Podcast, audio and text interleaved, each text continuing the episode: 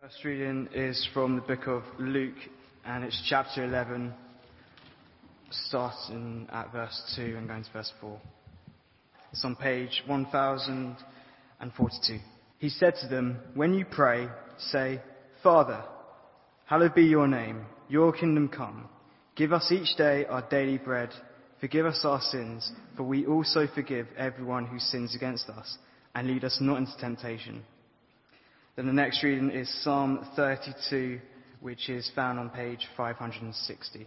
"Blessed is the one whose transgressions are forgiven, whose sins are covered. Blessed is the one whose sin the Lord does not count against them, and in whose spirit is no deceit. When I kept silence, my bones wasted away through my groaning all day long. For day and night your hand was heavy on me. My strength was sapped as in the heat of summer. Then I acknowledged my sin to you and did not cover up my iniquity. I said, I will confess my transgressions to the Lord, and you forgave the guilt of my sin. Therefore, let all the faithful pray to you while you may be found. Surely the rising of the mighty waters will not reach them. You are my hiding place. You will protect me from trouble and surround me with songs of deliverance. I will instruct you and teach you in the way you should go. I will counsel you with my loving eye on you. Do not be like the horse or the mule, which have no understanding, but must be controlled by bit and bridle, or they will not come to you. Many are the woes of the wicked, but the Lord's unfailing love surrounds the one who trusts in him. Rejoice in the Lord and be glad, you righteous. Sing, all you who are upright in heart." Wonderful. My name's Stephen. I'm the youth minister here at Bishopsgate Church. Lovely to see you all this morning. And I have an issue. Whenever I see a reflective surface, like a mirror or a car window, I just have to stop. I have to stop and stare at myself. And check I'm looking good, check the hair's all in place, check the converses are good, and then I can walk on. But literally, 1 minute later, car window on the right, I'm there again, checking myself out. Oh yeah, Stephen, you're looking fine today, son. Walking on, and next window, and on, and on, and on it goes. It's surprising I get anywhere. Now, let's be honest, we're among friends here. Who else has this same mirror issue? Hands up. Oh, come on. There's more of us than that. Hands up. Thanks so much for joining in with me. Because mirrors, they show us just what we're like, don't they? And this next part of the Lord's Prayer, forgive us our sins, is kind of like a spiritual mirror that shows us just what we're like. And a little warning, because some of us here today are not going to like what we see. We're not going to enjoy being shown what we look like, warts, blemishes, spots and all. But my prayer and my hope is that as we look at this together, well, look into this mirror will be freedom for us all. So let's pray. Father, as we look at this part of the Lord's Prayer, would you help us to understand it, Father? Would you show us exactly what we're like? Would you show us what we need? And would that lead us to freedom, we pray? Amen. So as we look at this mirror, the key to getting better is knowing you've got a problem. If my bone was sticking out my elbow, blood gushing everywhere, it'll be stupid of me to walk around going, I'm fine. I will carry on moving heavy boxes, wrestling my brother, playing the guitar ferociously. That's ridiculous. The key to getting better is knowing you've got a problem. And as we say, forgive us our sins, we are basically saying to God, I've got a problem. And that problem is sin. Our problem is that we are great sinners. We're great sinners.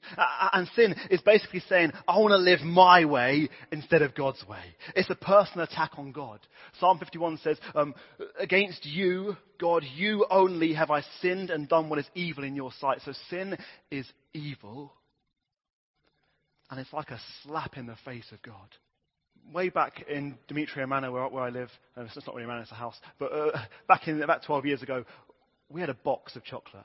A box of Galaxy chocolates, 48 of them in total, on the top shelf in the spare room, bought from Costco. And so every couple of days, I'd sneak in, hand up to the top shelf, grab one, munch it down, then bury the evidence. And on and on this would go, munching chocolates, until my dad found out. See, when he found out, the look on his face, I will never forget. Because I wasn't just taking chocolate from him. No. He trusted me, and I broke his trust. And not only that, but my dad is Greek Cypriot, and Greeks live to feed people. Like, they love feeding people. Like, we go home, and there's barbecue, home-smoked ribs, chunky chips, homemade coleslaw waiting for us. Like, my dad lives to be generous with food. And here I was, sneaking food behind his back. See, taking those Galaxies was a direct and personal attack on my dad and on his character. And that's what sin's like. Sin is a direct and personal attack on not my dad, but on the creator of the universe. We are great sinners, and this is so deadly serious. Ezekiel 18 says, the one who sins is the one who dies. Romans 6 says, the wages, the payment of sin is always death. Sin leads to death. Sin leads to destruction. Sin is that most deadly and vile disease that we all have inside us, and it will kill us if we do nothing about it. So as we look at this mirror, we see that we are great sinners. And I wonder, do you know that about yourself? Because if we don't, I don't think we understand Christianity at all.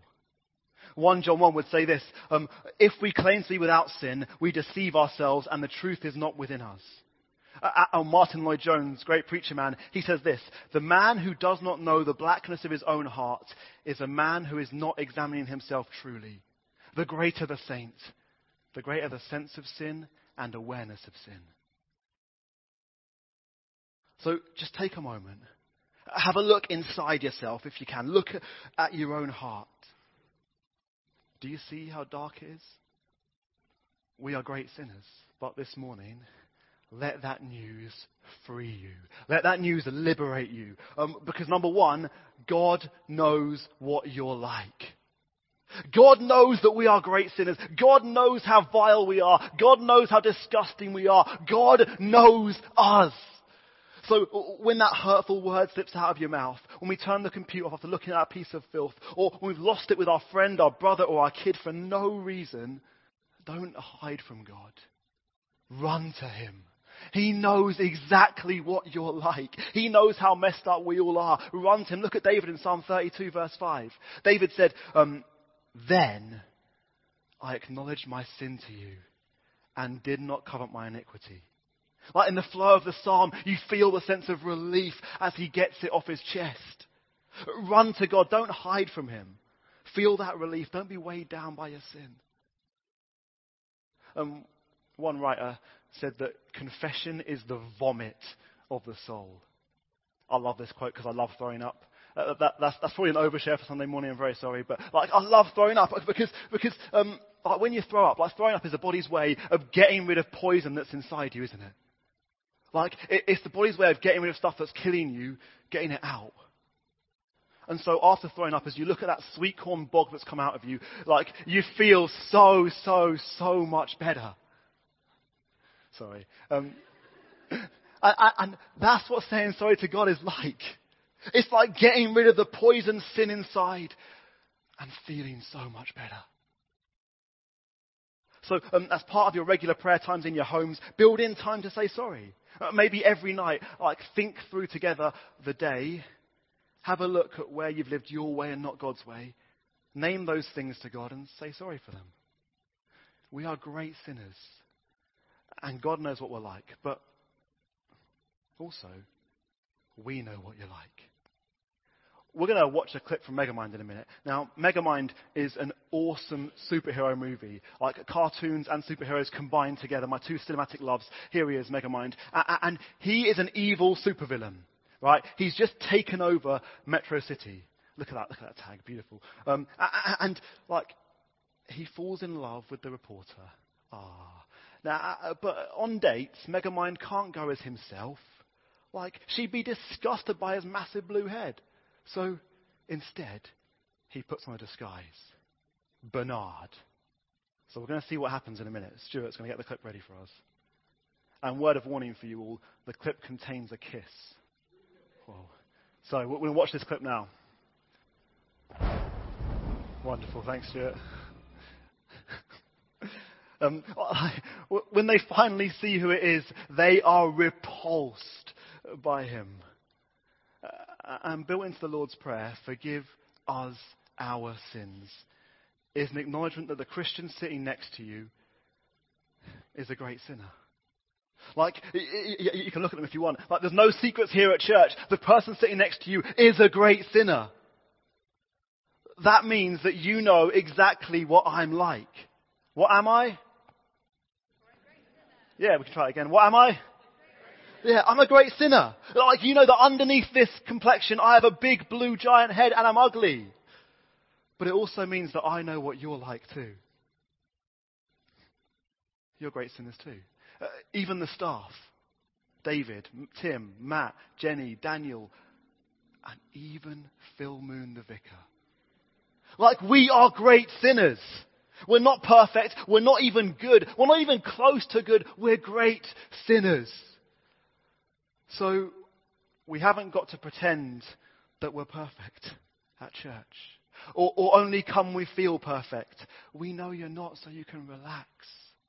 Like, don't use sin as an excuse not to be here at church, not to serve here at church. Church is for great sinners. Megamind, he thought that Roxanne can never know what I'm truly like because then she'll hate me. It is not like that here at BH.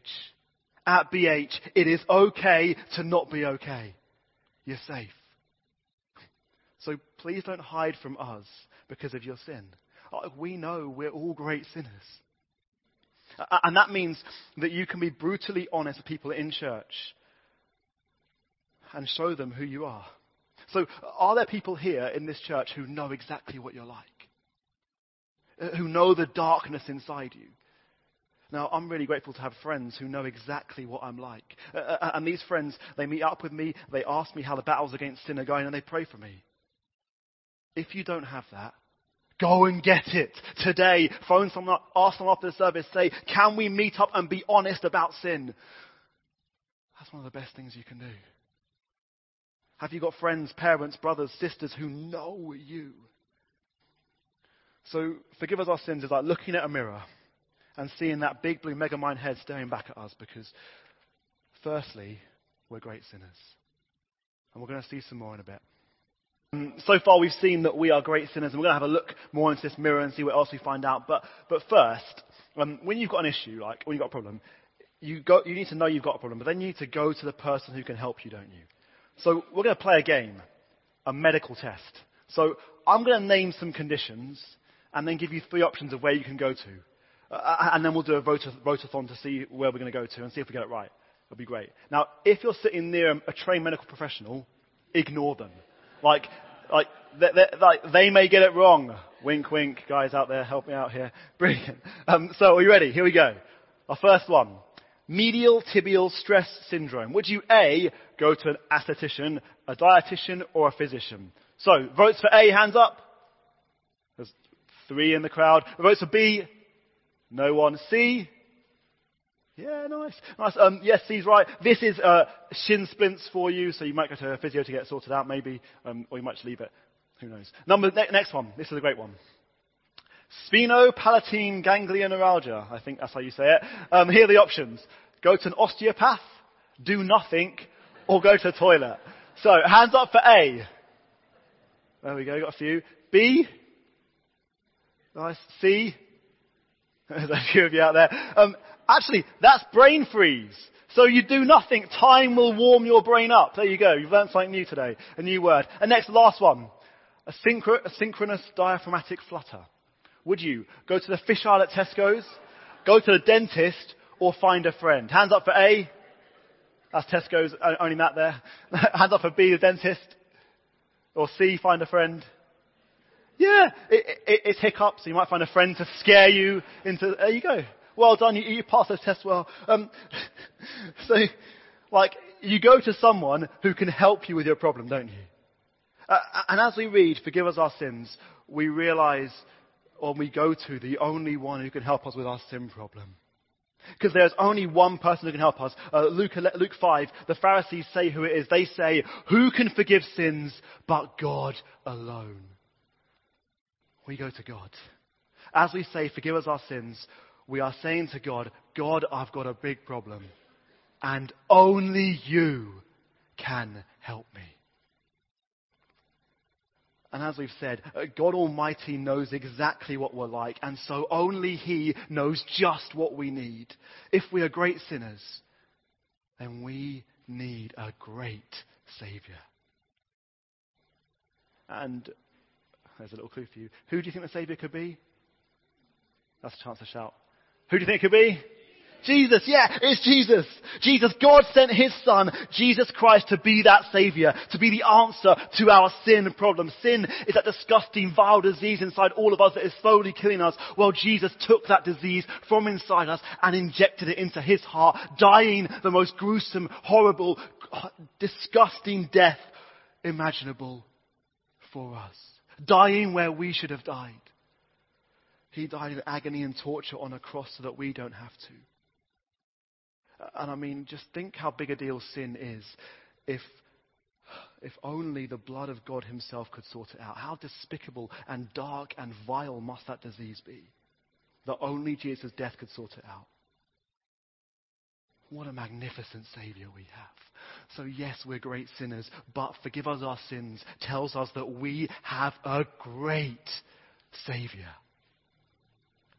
And maybe for some of you that's big, brand new news for you. You've realized for the first time that you're a great sinner and that you need a great Savior. Well, if that's you, you need Jesus. So chat to us after the service, to Daniel, to myself, to David. We'd love to tell you more. And also do what David does in Psalm 32. Psalm 32 verse 5, David says, I will confess my transgressions to the Lord, and you forgave the guilt of my sin. We ask God for forgiveness because with a great Saviour, there is great forgiveness. So as we say, forgive us our sins, we are supposed to remember Jesus and be blown away that God would save sinners like us. We should feel the relief as we remember that crushing weight of sin is taken off our shoulders. As we say those words, we can walk heads held high, walk free, forgiven people. Because we're free from sin. We remember that because Jesus, our great Saviour, died, we can also never get to the bottom of God's forgiveness. We can never sin beyond God's ability to forgive us. A month ago, I went to Spain, and it was hot. Like, properly hot. And we've been walking around for ages, not drunk much. We were parched by this time in the evening. And we crawl into a TGI Fridays. And they had free refills. They had free refills. Like sitting there, we drank drink after drink after drink after drink. Like, I must have had 9 Cokes at least, diet obviously.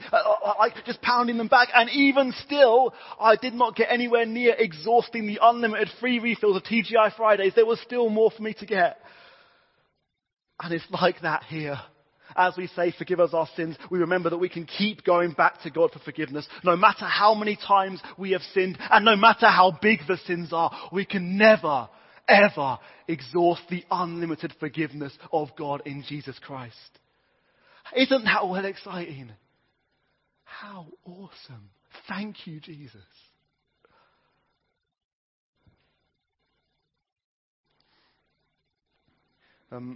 I read a very yellow book recently, and one thing that really stood out to me, apart from the yellowness of the book, was this phrase, great sinners make great singers.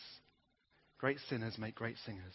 Because saying this part of the Lord's Prayer, well, it's kind of like saying the word, oh, you can't really see it on there, Bumbershoot. Oh, I spelled it wrong as well. I'm very sorry. Bumbershoot.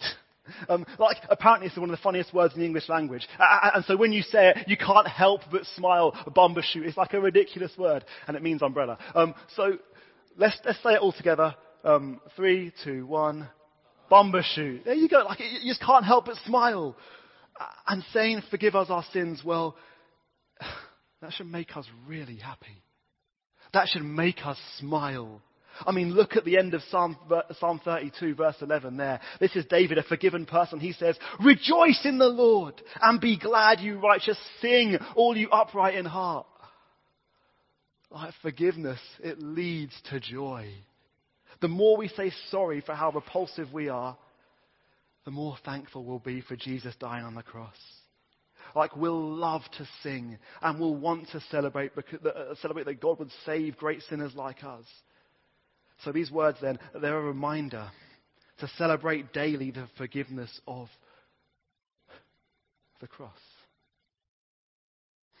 We are great sinners and we have a great Saviour. That's why at church we have times of confession. And we're going to have one of those in a bit, so get ready for that. And in confession, we together say, forgive us our sins to God. I mean, how do you treat those times of confession? Do you just brush over them, ignore those words without thinking what they mean?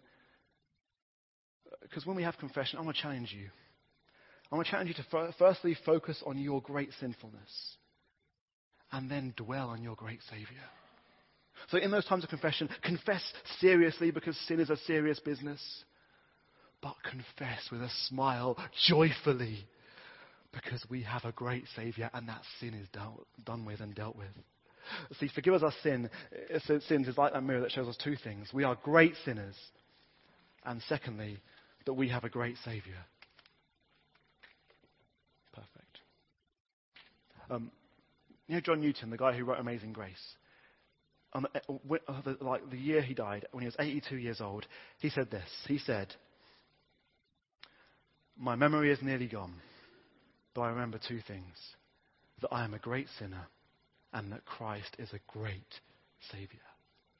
What a name. If I ever reach 82, that's what I want to say. Christians, never forget who we are. Never forget those two things, that we are great sinners and that we have a truly awesome, magnificent, great Saviour. So never stop praying those words, forgive us our sins. Let's pray. Father, thank you so much for Jesus.